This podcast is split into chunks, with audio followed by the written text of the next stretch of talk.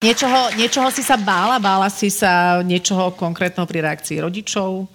Ja som sa bála odmietnutia. Že by povedali čo, že nie si naša dcéra? Alebo... Že, že choď preč. Uh-huh. Takže ja, ja som vedela mojim racionálnym uh, rozmýšľaním, že to tak nebude. Ale ten strach tam bol. Bol obrovský a ja som si ho možno aj sama, uh-huh. sama ešte zväčšovala, sama v sebe. Uh-huh.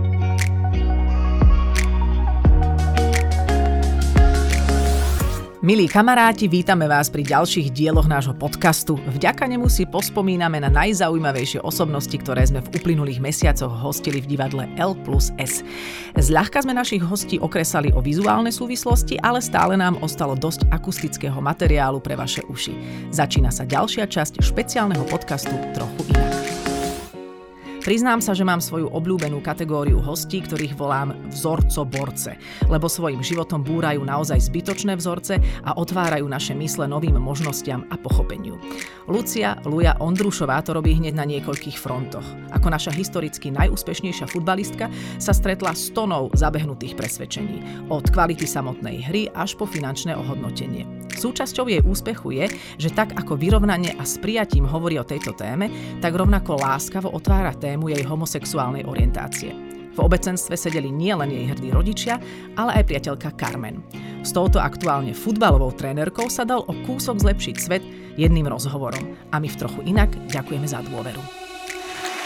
Ahoj. Dobrý večer, dobrý večer. Čau. Ahoj, ahoj, ahoj. Ľudka, nech sa páči, sedni si. Tu mám vedľa, večer, vedľa teba sedí človek, ktorý trénoval Roba Viteka, tak aby si vedela, že sme tu.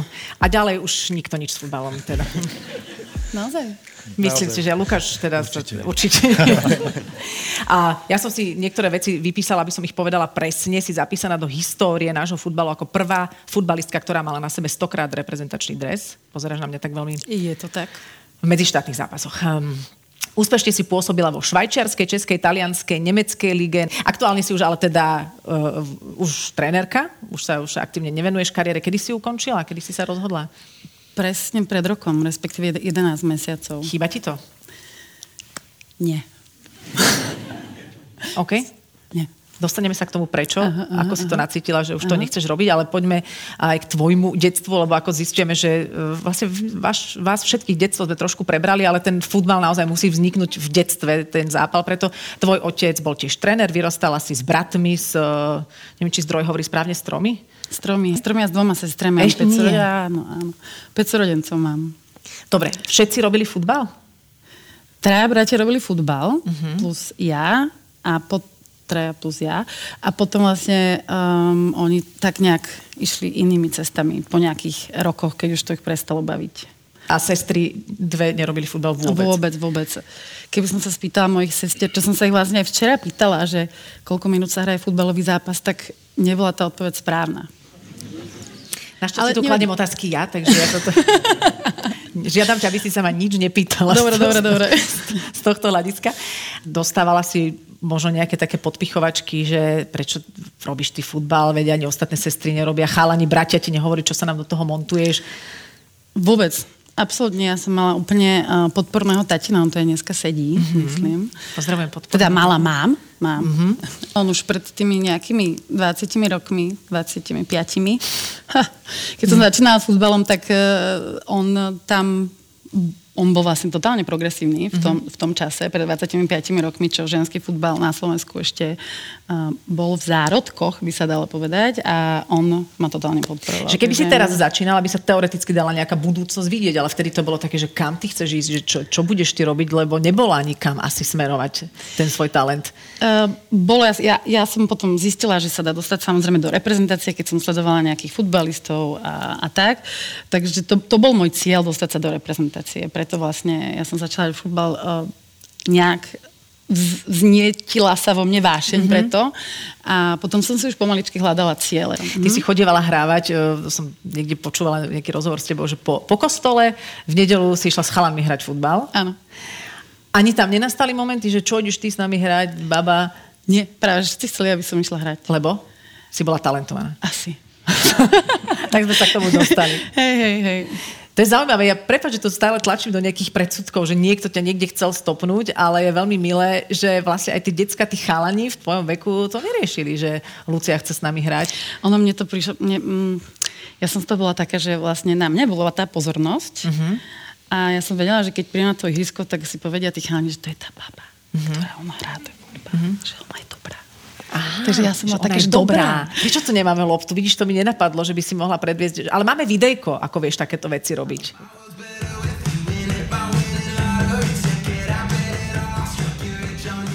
To bola nejaké dovolenke, to nebolo zo žiadneho zápasu, evidentne. Nie, nie, Neviem teda, to... kde sa hráva ženský futbal, ale asi nie na, nie na takéto pláži. To takže, bolo z Grécka z dovolenky. Takže, už po kariére. Už po kariére. si mohla vlastne dovoliť tú dovolenku 10 dňovú cez prázdniny, kde akože vždycky my trénujeme. Takže to bola taká vydretá. Za tých 25 rokov futbalu som si dala 10 dní dovolenky. Čiže to bola akože fakt drina, makačka, preto ti to asi ani nechýba, lebo zrazu si slobodný človek. Hej. Hej, hej. A, a na tej tvojej ceste, keď si teda išla, potom si prišla do zahraničia, keď to porovnáš, že ja neviem, koľko peňazí je v ženskom futbale, alebo v tom mužskom, aj na tej svetovej úrovni už sa tam teda hovorí o zaujímavých peniazoch. Tak keď to vieš porovnať percentuálne, keby sme dali, že keby si bola ženský Messi, Takto, tak. kebyže som ženský uh, Cristiano Ronaldo, uh-huh. tak by som zarábala 200 miliónov eur ročne. To je to je, to je zlé zase. Takže nie, vlastne to nie je úplne zlé, ale pre porovnanie najlepšia ženská futbalistka, ktorá je momentálne Alexia uh, Putellas z FC Barcelony, zarába 400 tisíc eur ročne. Takže ja som si normálne urobila kalkuláciu, mm-hmm. čo je o 500 krát menej. 500 krát menej. Takže, keď si predstavíte, že 500 najlepších futbalistiek po svete hrá a dostane za to to, čo dostane jeden najlepší futbalista. Aha. Tak keď a sa hovorí o tom, že, nie sú, že, nie sú, že ženy majú, keď sa ženy stiažujú, že majú o 25% nižší plat ako muži, tak nech sa pozrú na ženský futbal. Čo sa stiažujú, nie? Tak. To je absurd toto. Koľko si zarábala, keď si začínala napríklad, ja neviem, v Českej lige, keď si bola, tak si mala koľko? Bolo to 6 tisíc českých korún.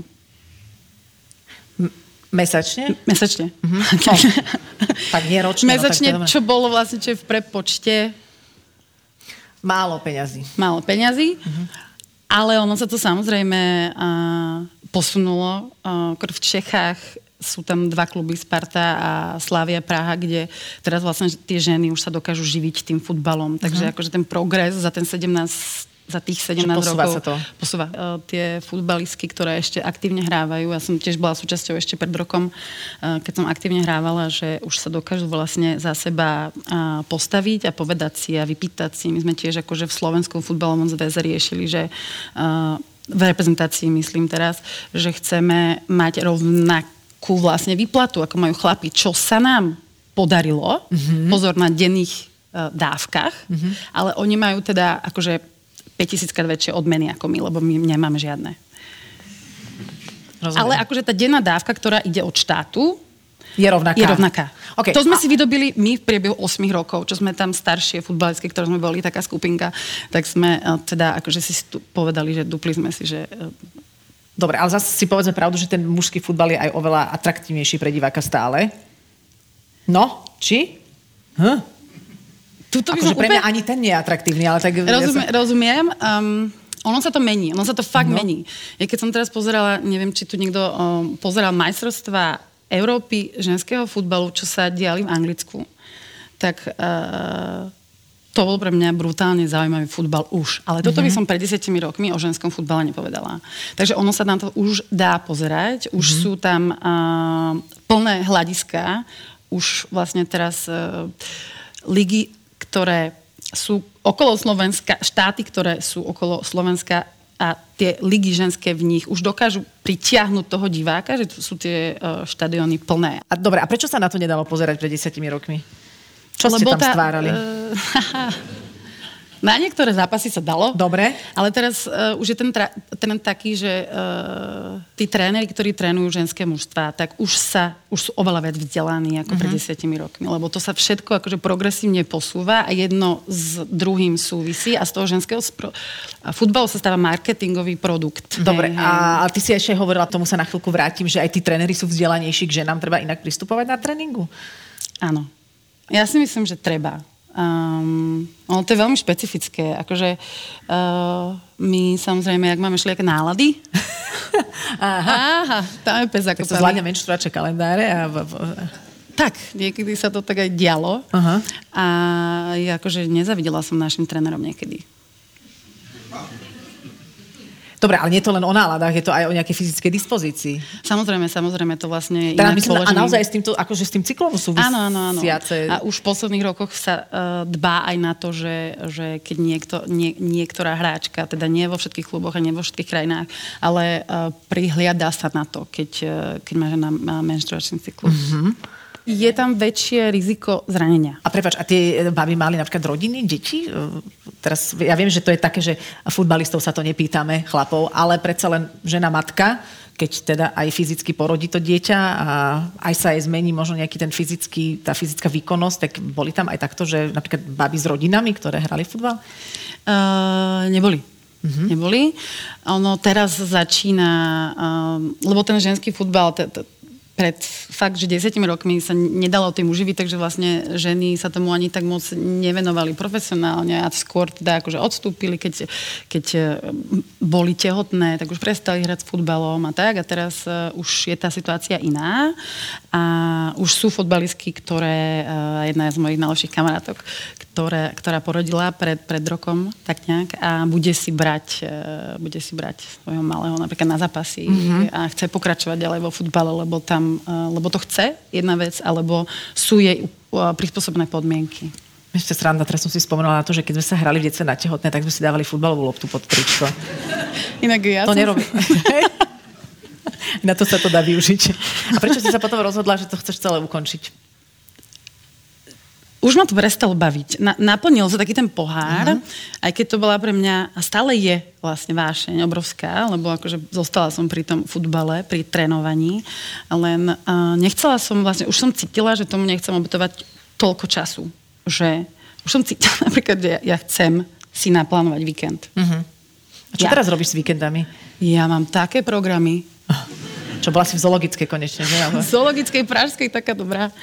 No, nie. Um, čo mi napadne? Uh-huh. Že sa, si slobodná, zrazu sa ti lepšie dýcha. Teraz prejdem k inej téme, ktorá je aj uh, odčítateľná napríklad na tvojom Instagrame. Uh, rozhodla si sa, aj tak si cítila, že by si chcela zverejniť svoju orientáciu. Akú zmenu to prinieslo? Um, Keď hovoríme bolo... o rodine alebo vyslovene o tebe samej. Uh-huh.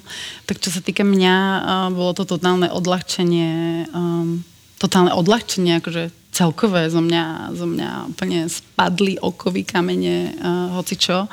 A mohla som uh, kľudne napríklad, akože v mojom každodennom živote vysť s priateľkou von mm-hmm. za ruku a nemať v hlave otázky, že teraz akože kto nás uvidí, kde nás uvidí a, mm-hmm. A tak. A čo sa týka akože, uh, mojej rodiny, tak ja som mala v uh, súrodencoch obrovskú podporu a mala som hrozný strach to uh, zdeliť mojim rodičom.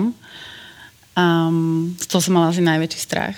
A po uvažovaní, akože po v, v dlhých rokoch, dá sa povedať, nie mesiacoch, rokoch, uh, som teda uh, zdelila mojou takou formou, ktorú som si vybrala aj mojim rodičom a oni sú, oni sú že naj, naj um, najláskavý, oni majú najväčšie podľa mňa srdce na svete. Hmm. A prechádzajú si momentálne nejakým procesom prijatia a ja to úplne celé, a, a, celé to akceptujem, rešpektujem a cítim z nich, že, že, že to príjmajú pomaličky, ale isto. A som to hrozne rada. A čoho si sa bála? Ale ja som mal taký pocit, že by som aj tvojim rodičom zatlieskala za toto, ale hneď som skočila, hneď som skočila do otázky. Niečoho, niečoho si sa bála? Bála si sa niečoho konkrétneho pri reakcii rodičov? Ja som sa bála odmietnutia. Že by povedali čo? Že nie si naša dcéra? Alebo... Že, že choď preč. Uh-huh. Akože ja, ja som vedela mojim racionálnym uh, rozmýšľaním, že to tak nebude, ale ten strach tam bol. Bol obrovský a ja som si ho možno aj sama, uh-huh. sama ešte zväčšovala, sama v sebe. Uh-huh. Nejaký z tých strachov sa teda naplnil? Možno aj v tých iných kontaktoch, že ťa prekvapil možno nejaký známy, hoď ti na ňom nezáleží, ale že si mala nejakú reakciu, ktorá by ťa prekvapila? Nie, a, asi mám natoľko takú bublinu, že, že, uh, že ma nič neprekvapilo nejakým negatívnym. Uh-huh. Skôr pozitívnym. Skôr to bolo tak, že, že uh, vlastne mi písali ľudia, že tak ty máš akú odvahu. Mm-hmm. A že ja by som hrozne chcela, aby takéto niečo, oznámenie takéhoto niečoho, alebo vlastne, aby sa vôbec také niečo nemuselo oznamovať.